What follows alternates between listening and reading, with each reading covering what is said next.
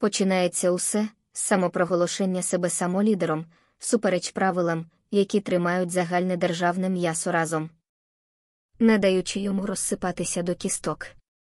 Потім ти чомусь стаєш самоназваним рятівником самопридуманого населення, яке чомусь проживає на інших землях і чомусь не хоче звідти їхати, а готове бути врятованим там, дочекавшись тебе, як рятівника. Звісно, ця авантюра закінчується тим, чим і повинна закінчитися, тобі гарно дають в морду. І ти одразу, переходячи в нокаут, опиняєшся на підлозі в кільці ворогів, самоназваним захисником вітчизни від зовнішньої змови.